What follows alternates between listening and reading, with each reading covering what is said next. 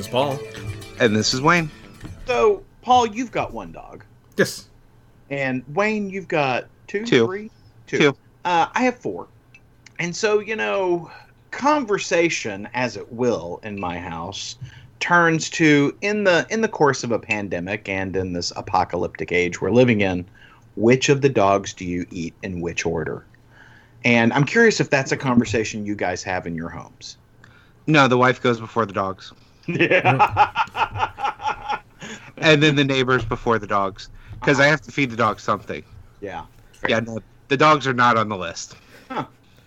Huh. Paul. I mean, I I don't. mean, I know that you don't have an order in which to no, her, I don't. But have but have you considered how you would prepare her? No. It hasn't even I mean, like, me. would she go in the egg? I mean, I, in the egg. you know, here's the funny thing. I feel like now I'm like sitting sitting here thinking, you know, I, I'm such a picky eater. I don't think I would Uh-huh. eat dog.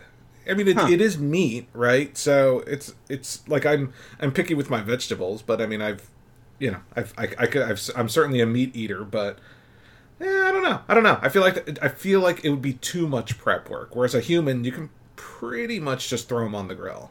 Well, you know, You got to shave a dog.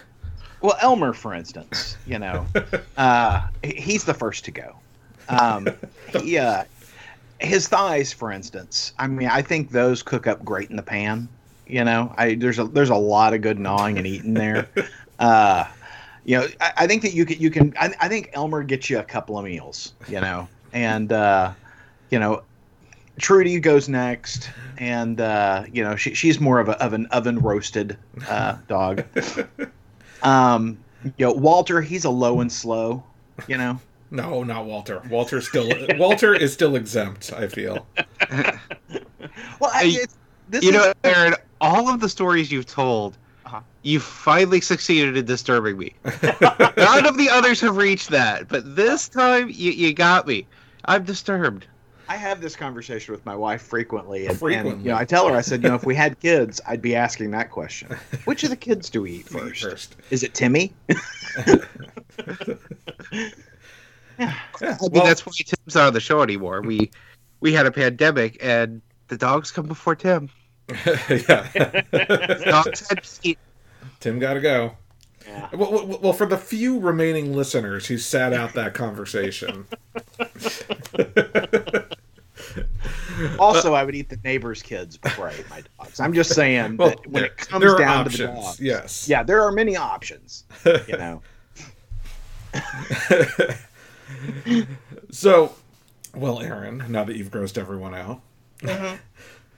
let's talk about. You know, th- this is this has been a very.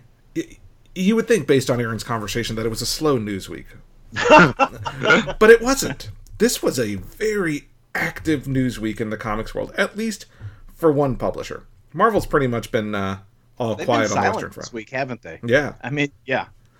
Um, so DC, a couple big things. Uh, some bad, some exciting, um, some just expected. Uh, and on so on the bad side, we we've got DC had a pretty significant layoff this week. Um, now the, the folks are still working for DC for the the next few months. I, I believe it's uh, happening more towards November, but they've been notified. Yeah. And so, you know, eh, about 20 to 25% of their workforce has been laid off, including a lot of um, the editorial staff. Uh, Jim Lee has taken a uh, demotion. He still has publisher, but he is no longer, I think. He, he, he had I think he was editor in chief and publisher, and now yeah, they he was, they he was brought doing he was double timing after uh, Didio left, Yeah. right? But Yeah. you know, in, in to to be fair, it, so there was a pretty lengthy discussion with Jim Lee on the Hollywood Reporter this week, and he said, you know, it, it, it, it is one of those things that I took that position because I always thought there would be someone handling the business side and I would be handling the comic side. And when they got rid of Didio, he took it all on. Right. And so now, you know, they, they've brought in um, some folks who were handling the digital and the uh, middle grade publishing line to uh, be co-editor in chiefs. Marie Javins and Michelle Wells are now the co-editor in chiefs. Um, lots of big changes. They're they're cutting, and you can already see it in November solicits. About twenty percent of the titles are being cut, which means we'll definitely get. Our, we'll, we'll still get our focus on the Trinity. You know, the bat. You'll get lots of Batman, lots of Superman, Wonder Woman. Um, but they looked at their lowest selling titles and they've been cut. Uh, and so lo- lots of Well- lots of big changes. And let's be clear. I, I think there's only one book in the books that got cut that any of us are reading here. Well, I think that's You know, point, I'm- right? Like, Yeah, yeah. Yeah. I mean, they're they're they are cutting those books because they're not profitable. Mhm. Uh, the book that I that I'm reading on that list is Young Justice. Yeah, same And here. I- and it's the first of those. Uh, was it Young Animal imprints? Uh, Wonder Comics. Wonder Comics. It's the first Wonder Comics book to get canceled. Yeah, well, and is So- it being canceled or is it coming to its natural end? Because I feel like think some of these being- books are natural ends. I think Young Justice is being canceled. Mm. Well, but so is Teen Titans, right? Yeah, So I, I find the fact that both titles are being canceled sus. I, I, I now here's the thing: we're saying canceled. When you see Young Justice get canceled and Teen Titans get canceled in the same month, it feels to me like, hmm, give it another month or two, we'll see. Uh, you know, um, a reboot a, or- reboot, especially yeah. because this is all coming at the end of Death Metal. yep. So I, I do think that some of this stuff is is cancellation. Like Aquaman is coming to an end, but they say there is definitely it- it's not necessarily coming to an end, but something is happening with the title. I'm assuming you know. Yeah, I think I think there'll be some transitions, right? Um, and you know, an opportunity to, to relaunch with new creative teams. Um, now, I don't think that's the issue with Young Justice, given that Bendis is on there. But I think the next logical step is for Bendis to take on the Titans. You know, given that he's kind of doing a tour of the DC universe. But you know, I saw some comments. And I don't want to say it was from Gerry Conway. I could be wrong on that, uh, so don't quote me. But you know, it was like, well, this is what happens when you know uh, AT and T takes over a, a comic book Yeah. uh, publishing company, and I don't think that's it. I don't think that's the reason why this happened. This happened because there was a huge public buyout of Warner Media, and when you do one of these big acquisitions, you got to pay for it, and the way you pay for it is by cutting jobs. Uh, I, we see this all the time. Um, and I, I really wish that part of the acquisition metric that the federal government looks at is how many jobs are going to be lost. And if it's above a certain threshold, and really I think that threshold should be about 10%, you can't do it, right? I, I mean, I think that should be part of the the monopoly metric that the feds apply because so they, they will they will buy out a company for a redonkulous amount of money and then they cut the people who are doing the work. Not necessarily because the jobs are redundant. It's just they're looking to cut. I mean i you know we see in in these sorts of things you know these arbitrary numbers well we'll cut 20% whether it makes sense for the business or not um, and, and again it, it is you know the the frontline working guy that's paying the price not uh, the uh, investors. And Yeah, I, I- just, I, I think that's a shame. And I'm sure the couple months of no incoming income probably didn't help it either. no not at all. Not at all. Well, and yeah, I, I don't. I don't blame it on a, that it's AT and T because anybody who bought them out would do the same damn thing, and that happens in all lines of business, not just media. So well, yeah, and you know, and obviously, I, I feel bad for anyone who lost their job. Absolutely. Um, you know, I, I do think maybe. I, I don't want to say this should happen to Marvel because I don't want people to lose their job, but it, it, I, I think AT and T and Warner Media looked at DC and said there are aspects of this that are straight up not profitable, right. um, and there are ways we can do things cheaper but still as effective. Including um, another area that was hit pretty hard was DC Direct. Right, so DC Direct is the well, I think it's now just called DC Collectibles, but Right. you know their collectibles line they do all the toys, all the the um, the statues, and the writing has been on the wall for a little while with that because they had they've made that big deal with um, McFarlane toys, and Jim Lee basically said as much. He said, you know, DC Direct or DC Collectibles isn't done for. It's going to focus on the high end collectibles, and the action figure market we're basically going to license out um, to, to to companies that are st- that are you know have the infrastructure to support that kind of stuff, but still quality. Yeah, and it makes sense. Mhm. I mean, that's a move that I completely understand. There's not they're not in the business of making toys. They're in the business of printing comics. Right. Well, and obviously uh, DC Universe, and this is one. Of, this is the this one has been. Uh, we we've been talking about this for a while now. Um, the original content that was on DC Universe is migrating to HBO Max. So um, your well, Swamp Thing was a one and done anyway, but um, Titans, Doom Patrol, uh, Harley Quinn, most of which is already on HBO Max. I think Titans is the only thing not on Yeah, HBO Ti- Max. Titans has not come over yet, but but clearly it's coming that way. because it has been greenlit for a third season. So Right. you know, that will they, they will be moving um, all that to HBO Max. But what's interesting about this quote from Jim Lee, and I'll put the you can go to iomgeek.com and I'll put the link uh, to the uh, interview with him from the Hollywood Reporter. He says, in regards to the community and experience that DCU created and all the backlist content, something like 20,000 to 25,000 different titles, and the way it connected with fans 24 7, there was always going to be a need for that. So we're excited to transform it, and we'll have more news on what that will look like. It's definitely not going away. So, I, I was encouraged to see, you know, there there was commentary from the senior leadership uh, at AT and T and and uh, DC, and they were talking about. In fact, the, the letter that went out to staff about the layoffs that that you know got shared publicly uh, talks about how they are refocusing their priority on digital media um, Yeah. which which only tells me as, as to your, your to your uh, point, Paul, that that archive's not going away. It's going to get repurposed into something else. What that is, who knows? But I think that consolidation of content is where it's at right now for all of these you know publishing houses and, and productions. Um, that makes sense for them to put it all under one tent HBO Max uh, put it all there to make that that valuable. Because you know as we're seeing on the other side you know cbs all access we know is rebranding uh, in 2021 and it looks like it's going to rebrand as paramount which i think is a smart deal. Um, it's going there are they, they they call them super streamers uh, and as I shared on uh, our Star Trek podcast, that doesn't mean that you can really create a strong flow. Uh, it means that, that you there's are no PP a, involved here. that's right. That's right.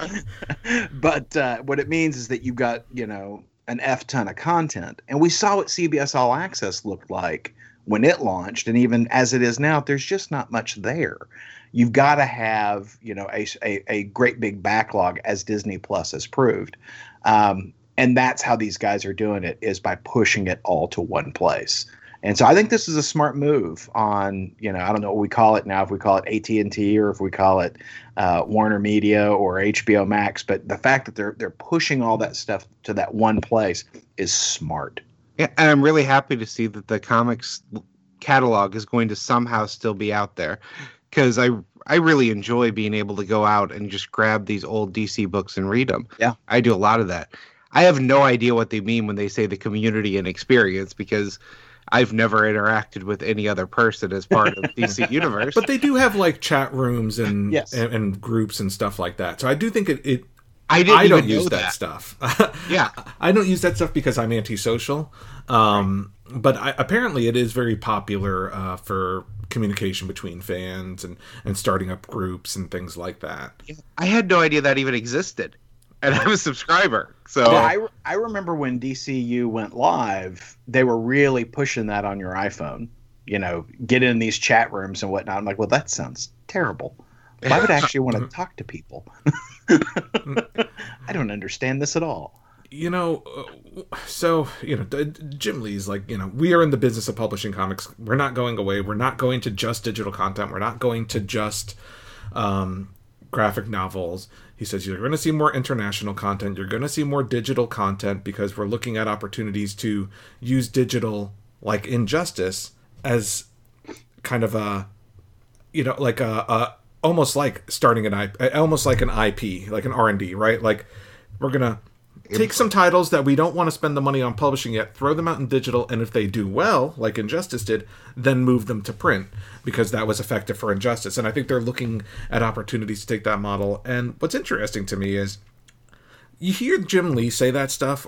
Well, you see Jim Lee say that stuff, and for me, it's like, all right, I'm I buy in because Jim Lee. I don't know for me. It, it, unlike Dan DiDio, even though Dan DiDio like really kind of shot shot straight, he kind of had that used car salesman Oh yeah, uh, vibe to him. Whereas Jim Lee, I'm like, oh no, Jim Lee's trustworthy. I trust everything he says. See, that's funny because when I read his interview, my thought is this is a guy that is towing the company line and being as you know propaganda filled in his answers as possible. he is, but you know, I didn't because get it's him. any straight shooting from him. but because it's Jim Lee, I'm like, okay, yeah, Jim Lee. Hey, Jim Lee seems like a nice guy because he seems like such a nice guy. I got it felt like he was blowing so much smoke up everyone's ass when I read this article. Well, it's damage control, right? You lose 25% of your workforce immediately. You know, you've got people with the rumors and DC's going down and blah, blah, blah, blah, blah. Well, and, and the, the rumors about DC's demise were coming about long before the layoff. yeah. You know, because there was, oh, AT and T is going to cut DC because it's not profitable. They're not going to cut DC. It's a, it's a, it's an idea factory. you Well- know, that's just not going to happen. And I do think this happens in the Marvel side of things. I think it's less obvious because it's Disney, and Disney's like, oh, yeah, we have to lay off a bunch of our workforce, and somehow, you know, some of it's Marvel. I don't know. Like, I feel like this stuff d- has to happen on the other side of the fence, but it's not quite as uh, prevalent. Well, yeah. uh, Well, it's not. It, it's not as visible because there uh, We're long past the the Disney buyout, right? Yeah. um, you know, certainly things things are going to shrink in the pandemic economy because there's just not as much money out there as there as as there was this time last year, and that is that's reasonable. It's unfortunate. Uh, it's terrible. I yeah, I hate I hate the idea that anybody's losing their job right now. Uh, this is just a terrible time to be unemployed. Particularly, I would I would expect for creatives, you know, because there's just not that much being uh, bought and sold. Um, but you know, it, certainly this is a reality of the business. I just think it's exacerbated by the fact that you got to pay for your buyout. Yeah. Yeah, and I I do think from a purely creative standpoint, I think we're going to have a better DC by the end of the year. I think the books that are coming out are going to be more streamlined, so less books but more focused and better Top tier stories. talent, right? Yeah. I think we'll get top tier talent on these books because, you know, there's less books to go around, so they'll they'll bring in like a superstar creative teams like Bendis and Rice and you know folks like that. Um, Well, and the reality is that sometimes you got to cull your books. I mean, Yeah. you, you you always have to take a look at. Yeah, I, I find that Marvel historically has been too aggressive in this, yeah, and probably DC has been a bit lax. So you know, it's it's appropriate to call these books. And again, these books were not strong performers. You know, Th- they weren't even. I wouldn't even call these books midline performers. Um, you know, I think it makes sense to do what they're doing here. So I, I'm I'm not complaining, even though they're canceling a book I'm reading and enjoying. I'm not complaining about any of that. Uh, what I'm complaining about is is uh, the reduction of the administrative staff, particularly at this time. I just I think it's terrible timing, and I wish that a company as big as AT and T had had really manned up or cowboyed up. Uh, and said, you know what, we're going to cut some staff. We'll do it once the crisis is over, because God knows when this thing is going to be over. yeah. It is sets, you know, and it, it's it's coming right before the DC FanDome, um, which I, I know this is a bit of a flip from what we were just talking about, but I'm I'm stupid excited about DC FanDome, and I think it's a brilliant idea. Um, you know, it, it uh, it's not. It, excuse me. Disney does something similar to this with their D23 convention, but that's an actual convention, right? And you know, it's Disney and everything they own. So you'll get um, your Marvel announcements, your you know Disney movies, your Pixar, your whatever, everything they own.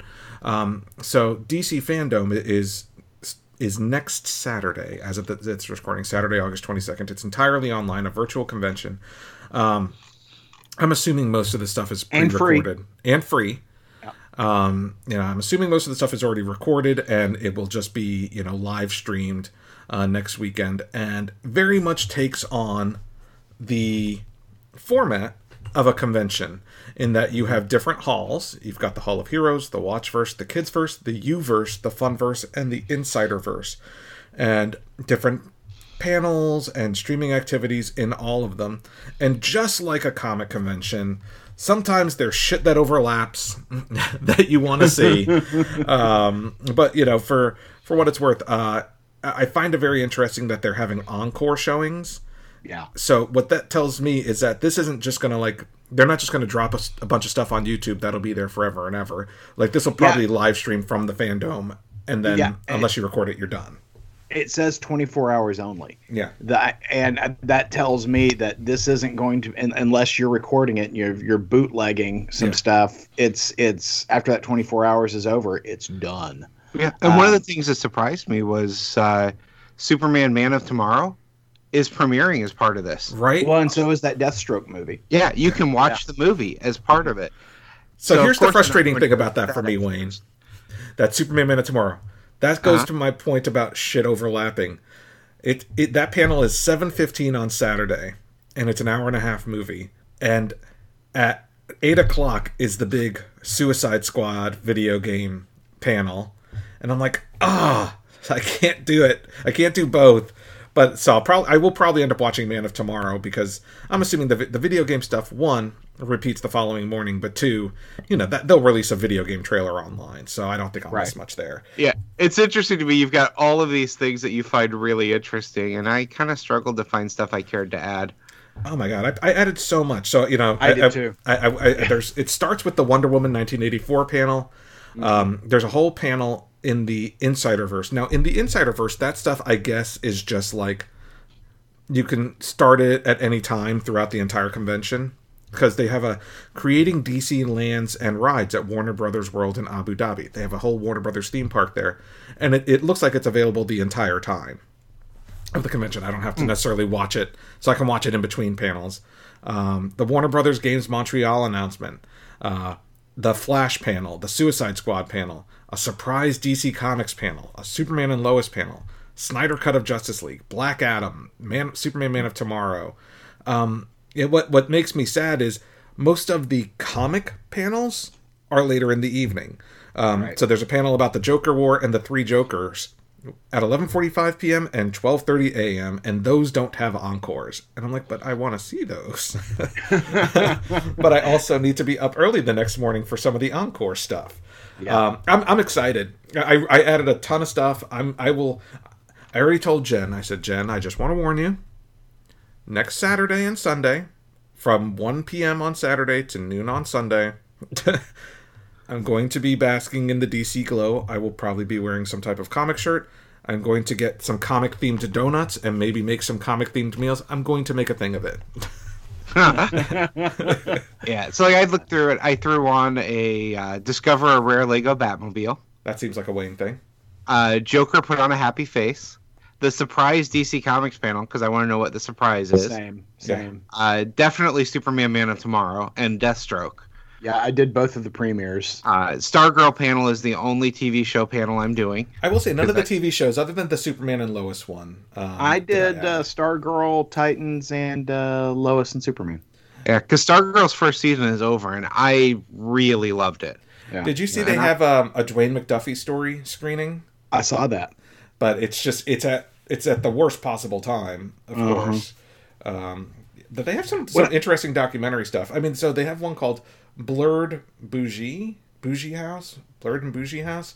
Um, Uh-huh. I guess that's a production company, and it's it features African American um, panels and discussions from the DC universe. So you'll see, you know, um, just different panels focused on that. So I wonder if that's going to also tie into one of uh, Jim Lee's other comments is that Milestone is coming back. We keep hearing that. I, I, I can't tell you. I mean, this has been going on. I, I I know they're they're saying that yeah, it's coming, it's coming. But I mean, they have been saying that Milestone's coming back for forever. I did see though. Uh, what is it? Denys Cowan, uh, Mhm. one of the original Milestone creators, did say that they had something cooking. But again, that comment was over a year ago, Yeah. and it just frustrates me because I'm sorry, politically, culturally, there is no better time to have a Milestone book out there. I agree. Yeah, I would love to see, particularly Static is my favorite of the line, Uh huh. and I don't think they've ever, basically since the cartoon, they've never really done a good Static comic. I think, uh, and I love the cartoon for what it is, but I would love an Icon and Rocket TV show. I would love the hell out of that. Mhm. I, I just I don't. It's It seems like What- hardware and Icon are low hanging fruit. It would Um, and and a license to print money. Mhm. I mean, come on. I do do not understand it. Now, don't get me wrong. You're gonna have to completely reboot the Milestone universe because the '90s aesthetic is not gonna work for 2020. Uh, but your your your core of those characters is there. And I just I, I just think it's crazy that there is no, no live action film in production, that there's not an animated series in production, and that there is not a comic book on the stands. This is just money that's getting left on the table. I don't you know- understand it. it's going to be one of the things I miss when DC Universe isn't doing, uh, you know, video content anymore. Is I've gone back and rewatched Static Shock. Mhm. I really enjoyed that cartoon. Oh yeah, it's a great when cartoon. Loved when it started tying in with Justice League and doing crossovers. Yep. So what's interesting to me is, so you know, I added all my panels, and Wayne, uh, you know, we could go on and on about these panels, and we will next week.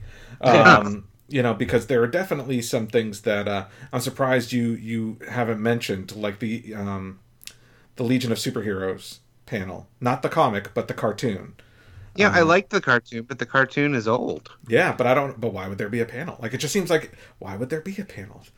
Because Um, that did jump out at me when I went through them and I saw, you know, they're doing a panel on the cartoon. I mean, I rewatched it on DC Universe. Well, and I want to clarify an earlier comment. They are repeating the premiere of that um of that Superman Man of Tomorrow, but it's not until 3 a.m. in the morning, and I won't be up. For Are those uh, West Coast times? Oh no, I'm sorry. These are East Coast times. Thank you. You choose your time zone, and it'll uh because it starts at 10 a.m. Pacific time. Um, Yeah, it's noon to noon, isn't it? yeah. Yeah. Well, for you, yeah, it's one to one for me basically. But I, I don't know. I'm, I'm I, I find a lot of the stuff interesting. You can, uh, I'm, I'm sure again, all of it's pre, most of it's pre-recorded, but None of um, us have talked about the Chris Daughtry live performance. I- well, not live, but uh, performance. And I, I find that so there's a Chris Daughtry count, concert and a Ziggy Marley concert. I'm like, that's Yeah. those are unusual selections. Chris Daughtry is going to do a solo acoustic performance of "Waiting for Superman," a song inspired by the Man of Steel himself. It's a good song. Because one thing I didn't know until I'm sitting here looking at it now is, as you click on each of these events, it gives you the details on it, yeah, Right. including a lot more information about the story of the the Superman movie than we've previously had. Well, and it um it shows you the length of the panel, so you can see most of the panels hover around 20 to 25 minutes. Um, like that, you know, the, everyone's super psyched about the uh, the Snyder Cut panel, Yeah. but it's only Not about 50. Uh, m- most people are excited about the Snyder Cut panel, um, but it I is saw uh, it's only meme about 15 the, minutes. uh, I saw a great meme about the Snyder Cut, and it's uh, remember Batman versus Superman was a Snyder Cut, and look how horrible it turned out. I like Batman vs Superman, but yeah, it's only 25 minutes, so it'll probably just be you know a brief discussion and then the trailer. But I'm good with that. Um, you know, I, I like that we're getting our little bite-sized entertainment, and I, I, I, given how poorly this week has gone at DC, I think some some positive movement, and I, I hope this is very successful for them. I don't know how to watch it um, yet, but I'm assuming it's at DCFanDome.com or something. You probably yeah, need I to sign in. imagine that. Yeah, I imagine you're going to get uh, get some direction later in the week since you had to register to you know uh, schedule all that stuff. Now they've got your email address. Yeah, I'm hoping they stream it on DC Universe as well. Yeah, I was think, I was thinking that would be smart. So we'll see. Um, Yeah. uh, we'll know more by the end of the week. Yeah. Well, speaking of DC comics, we we've got a few DC books to talk about this week. Now that we're like an hour into our podcast already, um, Dark Nights Death Metal issue three came out, and before the show, Aaron and I were talking about, um, you know, well, we were we were figuring out what books do we want to talk about, and you were like, ah, there isn't really much to say about Death Metal. But then Aaron said something about the Death Metal, and I'm thinking, okay, we should probably have that discussion. So, Aaron, you're officially out on Death Metal. Yeah. Hard out. Hard out. And uh, uh, it's for one reason. They keep they keep moving my cheese, Paul. Uh, in the first issue, they promised an excursion into the multiverse to to uh, visit all the crises of the past. In the second issue, more stuff happens, and they promise an excursion into the multiverse to visit all the crises of the past. And in the third issue, a bunch of stuff happens, and they promise an excursion into the multiverse and to visit all the crises of the past. And I'm like, fuck this. I'm out. I'll pick it up when it's on sale, but I am so I, there. There is not enough for me to like in this book. There are certainly some one-offs that I find entertaining, but I will revisit some of the things that I've said previously. That it doesn't feel like a serious crisis. It feels like a laugh.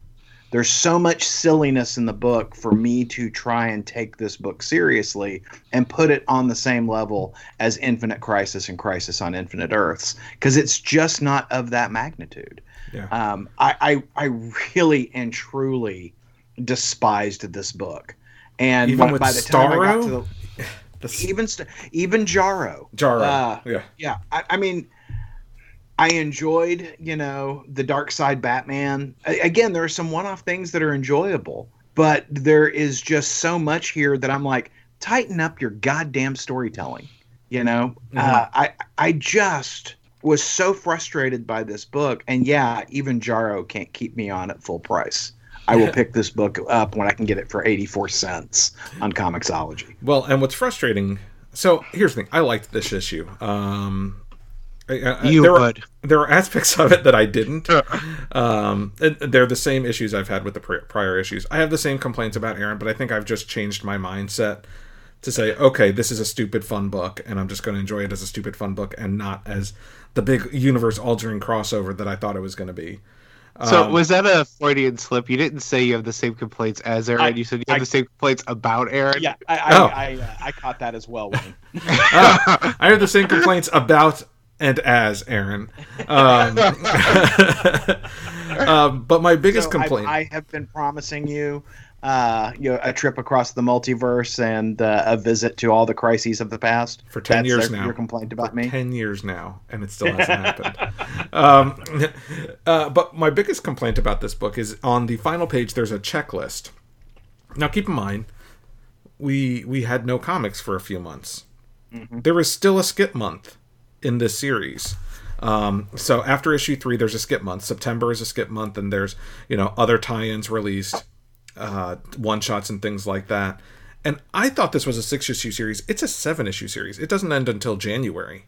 Um, so I'm like, ouch! Like this goes on much longer than I, I expected it to. I really thought, you know, it was a six issue series and we'd be done like September, October time frame. Uh, but now we're going into January. So I feel like by January it'll just be like one of those things that I won't care It's about. It's going to be another DC title that that took too long to come out, yeah. which is there's no excuse for it. Well, and to a certain extent, that's my complaint about Green Lantern Earth 1 Volume 2, which came out this week. Um, you know, it, it, it is uh, written by, written and drawn by Gabriel Hardman, uh, co-written by Corinna Bech, Bechko. Um, I, I, you know, we were very excited about it. There was, it was a slow, slow comic week, so I was like, okay, yeah. I mean, I'll pay sixteen dollars. I'll pay, I'll pay new day prices, release day prices for this graphic novel. Um, and then I started reading it, and I'm like, damn, I really should have reread the first one because I have no clue what the hell's going on. I agree. I should have gone back and reread because it's been so damn long. It, it- like they should have had a previously page, like a Yeah. summary of the first one to get me caught up because I, I started. I'm like, hold on. Yeah, I straight happening? I straight up. I was like, what happened in Volume One again? Yeah. Yeah. See, I never read the volume one, but I also have a I have a stack of the physical Earth One books Mhm. that I've never read. You know, like Oh, someone bought someone bought me the uh, Teen Titans one that I've never touched. I really enjoyed the you know the Batman and the Superman ones, but Mhm. well, I haven't I remember the others. I remember really enjoying Volume One, and Gabriel Hardman's artwork on both volumes is just outstanding. It is. It is And he- incredible. he really creates his own take on the Green Lanterns. Uh, and I super enjoyed that about this book. I enjoyed that it wasn't just a straight up combat between uh, Green Lanterns and Yellow Lanterns in this book. I loved the complication of the B story which starts out as the A story in this book, Mm-hmm. uh, and then shifts positions, you know, with with hostages on uh, the the planet Laren. Um, I I thought that the complicating factors in this book really played well across the book, and I think this book really really thrives in its graphic novel format where you're getting you know 135 plus pages of story uh, and all brilliantly illustrated you know and, and I, there there's a moment where uh, sinestro is featured strongly in the book and you know i really prefer their take on Sinestro in this book to the take we've gotten in the Geoff Johns and other uh, in the in the current DC t- storytelling. Uh, I I just I thought this book was great. Plus, it also tells a science fiction story, and at its core, in my opinion, uh, that's what Green Lantern should be should be is should be a, a science fiction story. Yeah. Uh, not not a story about the magic ring on his finger. Um, the you know Earth's early attempts at uh, deep space travel is fascinating in this book, and the political. I mean, there's all these geopolitics going on. I just I thought this book was was brilliantly complicated, right? I mean, there, there's this this wonderful complex story going on in the politics of Earth, trying to you know reach out beyond the solar system. Because as we saw in volume one because i do remember this from volume one you know we're already in the asteroid belt mining and doing research in, in the distant planets you know but we really hadn't expanded beyond the solar system so it's just sort of a near future sort of storytelling and i i just got a real kick out of this i like the take on Arisia. Uh, you know that she is more of the leader of the Corps right? Uh, I, I, like that Kilowog is just Kilowog wherever you go. Whatever universe you're in, Kilowog is Kilowog. but yeah, I, I got a kick out of this book. And again, I, I, I think as a character, Sinestro really popped out to me as somebody that I really understood. In fact, I, you know, there is the moment where Sinestro has that crisis of conscience and I, I mean, I really identified with. I'm seeing a bunch of bad shit going on, and I can't be a part of it. And you know, I feel like a lot of us are in that position right now. You know, in in our current uh, political landscape and and social landscape, you know, the, the horrible things that we see going on, and and the crisis of conscience that I can't be a part of this shit you know i've got to be i got to be on the i got to be on the right side of this not the wrong side of mm-hmm. it and I, I, I super identified with uh, his point of view in this book. Yeah i thought green lantern earth one uh, this is this volume specifically um, it, it, and I, I vaguely remember saying the same about the first. This is very much green lantern the movie. Um, mm-hmm. this is the sequel to green lantern the movie. The stakes are higher the action's more um, you know the, the action's bigger. Uh, you know, we've got more characters. We've got you know the Sinestro Corps. Well, technically they're not the Sinestro Corps in this, but you know we've got the Yellow right. Lanterns. Um, you know, we've got the introduction of John Stewart. Like it is very much. It reads very much like a sequel to a blockbuster motion picture, um, and I, I, I super enjoyed that. Um, yeah, and the, and the visual storytelling from Gabriel Hardman on art is is amazing. Like you said, the only real complaint I have about it is that the ending feels too rushed to me. Um, you know, it, it took a while to get all the various plot threads to converge in that ending, mm-hmm. and then it feels like it ends so abruptly to me. I was like, hold on, I feel like I need to reread the last few pages because like it's already over, and and like like what happened? Did that person actually die? Um, because there's a character who s- sacrifices herself, and I'm like, did she actually sacrifice herself, or did the ship teleport away before she could? But you don't see her again, so I am assuming she di- she died. You know, there are th- there are just like moments like that where it's like, okay, there's a lot happening simultaneously, and I'm not entirely sure what's going on. Um, well, and I liked that. I like just to, to provide another side on that. Mm-hmm. I enjoyed there was a time in the book I'm like, I'm not sure how some of this how some of these storylines tie together, and do they? You know, are these just you know independent co- complexities occurring? And then as you move through the book, yeah, they they do all tie together, and here's how.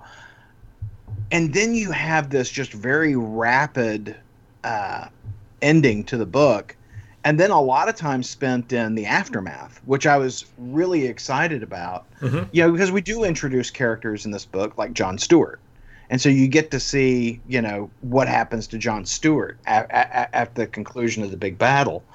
Uh, I I just thought this book was was so well done, and I the book is the book. You know, it is its own thing, and it exists outside of the regular DC universe continuity. But I, I keep going, you know, this might be your Green Lantern TV series. This might be your Green Lantern, uh, you know, premium television series. This might be your Green Lantern movie if you're going to do a reboot Yeah. because the you don't have so much of the baggage that comes along with with the regular Green Lantern uh, storyline and having to tie it into everything else.